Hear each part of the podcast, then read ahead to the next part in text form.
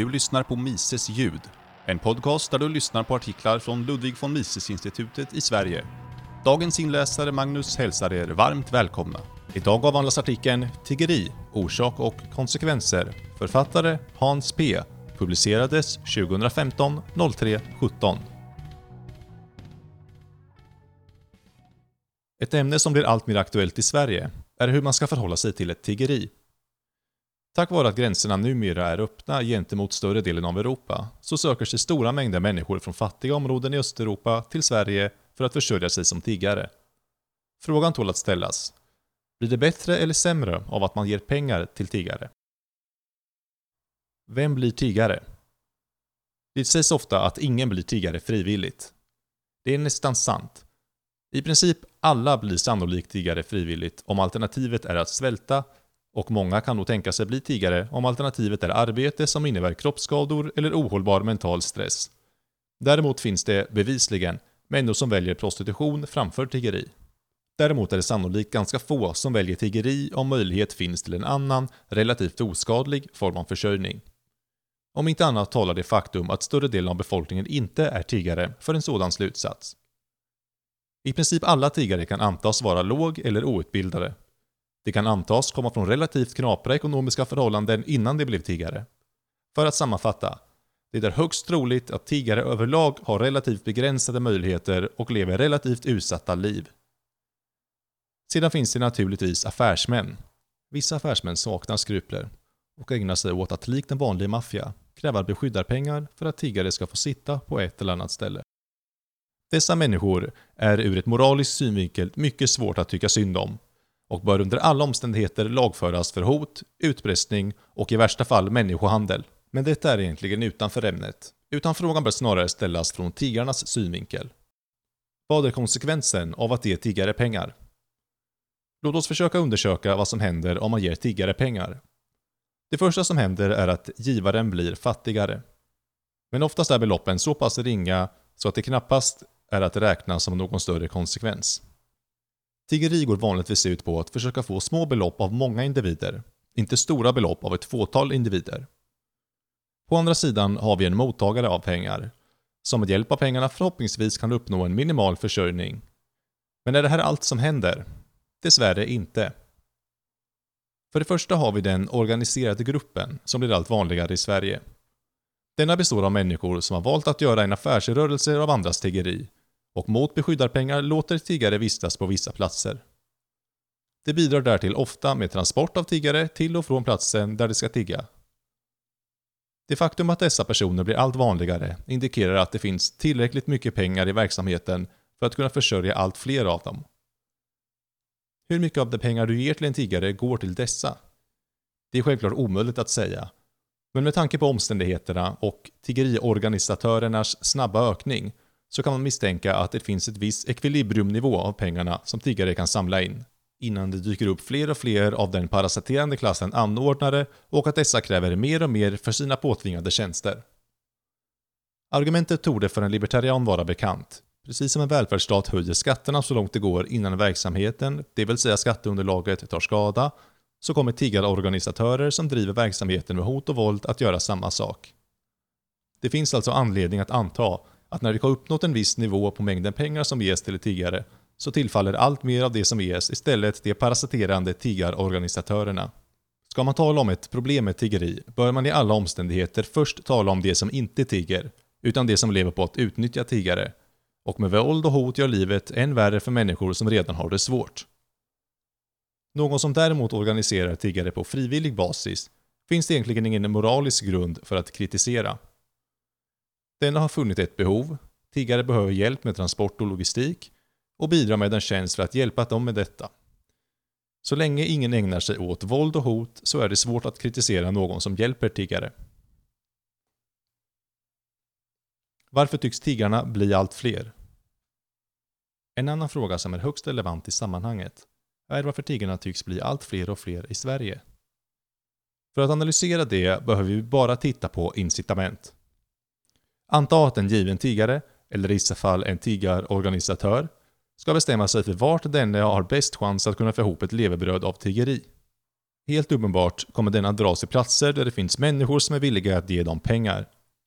De kommer undvika ställen där risken är stor att man blir lagförd för tiggeri, eller där människor helt enkelt är ovilliga att ge dem pengar. Därmed är den enkla slutsatsen att anledningen till att det blir fler tiggare i Sverige för att vi fortfarande inte har någon sådan nivå så att tiggarnas inkomster sjunker för att det har blivit för många. Sveriges befolkning ökar sannolikt fortfarande mängden pengar som de ger till tiggare och därför tar sig fler tiggare hit. En annan konsekvens är ytterst känslig att tala om, men går inte att förneka. Vi noterade att ytterst få som har andra möjligheter kommer bli tiggare, men det finns undantag. Ekonomiska beslut avgörs ofta på marginalen och det finns statistiskt sannolikt människor som har någon annan möjlighet bortom tiggeri, men där denna möjlighet i bästa fall är marginellt bättre än tiggeri och i sämsta fall marginellt sämre än tiggeri. En sådan människa kan, om tiggeri ryktas vara tillräckligt lönsamt, välja att tigga framför ett annat alternativ. Och här i ligger ett stort problem. Tiggeri är en återvändsgränd. Det minskar istället för ökar möjligheten att i framtiden hitta ett annat sätt att försörja sig. De flesta vill självklart inte se tiggeri som ett val som någon gör, men dessvärre är det ett val. Om än ett val med bara dåliga alternativ. Sedan har vi naturligtvis den sedvanliga boven i dramat. Staten har en fasansfull förmåga att ge bak och framvända incitament vad den än gör. När staten till exempel betalar resor tillbaka till ursprungslandet för utländska tiggare så leder detta till den ytterst bisarra konsekvensen att tiggare i Sverige utnyttjar detta för att åka hem under perioder och sedan betala för en enkel resa till Sverige och fortsätter att tigga. Den hjälp som svenska staten därmed ger till tiggare är inte en hjälp att ta sig hem, utan ett rent bidrag av pengar då tiggaren annars skulle betalt hemresan ur egen ficka. Självklart kan man argumentera för att staten lika gärna bör hjälpa tiggare som andra människor. Men då är det rimliga argumentet snarare att tiggarna bör skriva in sig hos socialtjänsten och genomgå en socialtjänstutredning. Alternativt att staten slutar försöka låtsas att den kan påverka situationen vad gäller utländska tiggare och istället bara ge pengar direkt till tiggarna. En sådan argumentation kräver dock att man accepterar att svenska skattebetalare via staten har ansvar att försörja hela världen, eller åtminstone alla potentiella tiggare i Europa. Det är därtill den långsiktiga konsekvensen av en sådan argumentation. Risken finns dessvärre att man genom att vara givmild mot tiggare på sikt skapar fler tiggare. Inte för att tiggare är en särskilt tacksam syssla, utan för att tiggare, likt alla andra människor, lyder under ekonomiska lagar och incitamentstrukturer. Är detta något som sker i Sverige idag?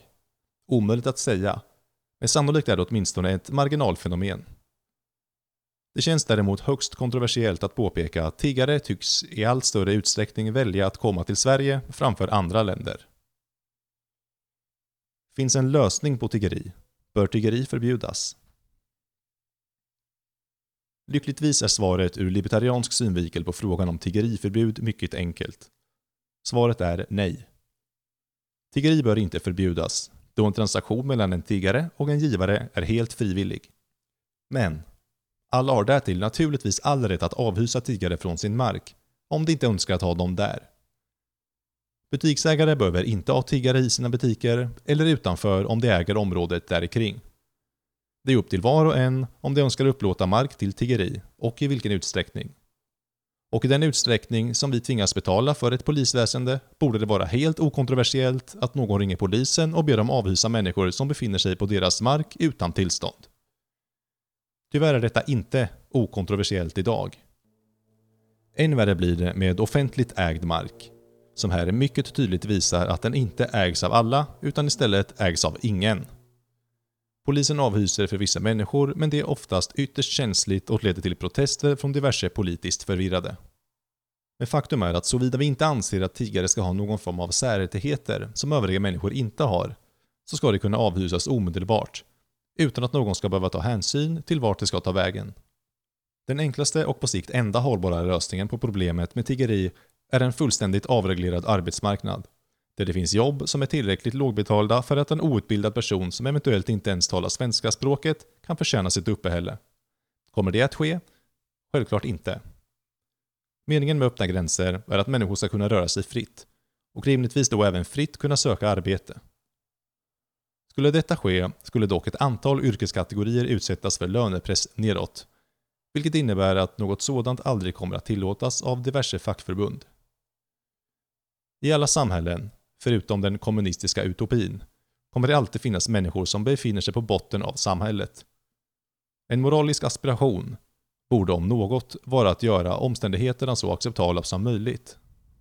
På kort sikt hjälper man det på samhällets botten om man ger dem pengar. På längre sikt är det enda som hjälper en möjlighet till arbete. Det kräver dock att vare sig fackförbund eller skattemyndigheterna lägger sig i avtal om arbete, oavsett vad lönenivån må vara. Som sådan är tiggeri egentligen ingenting nytt, och inte heller något som finns anledning att kritisera. Det som tål att kritiseras är när lag och ordning störs och artificiella incitamentstrukturer upprättas som gör situationen värre för såväl tiggare som omgivning. Avslutande ord. Slutligen, ett par ord om moralen i det hela, om jag tillåts.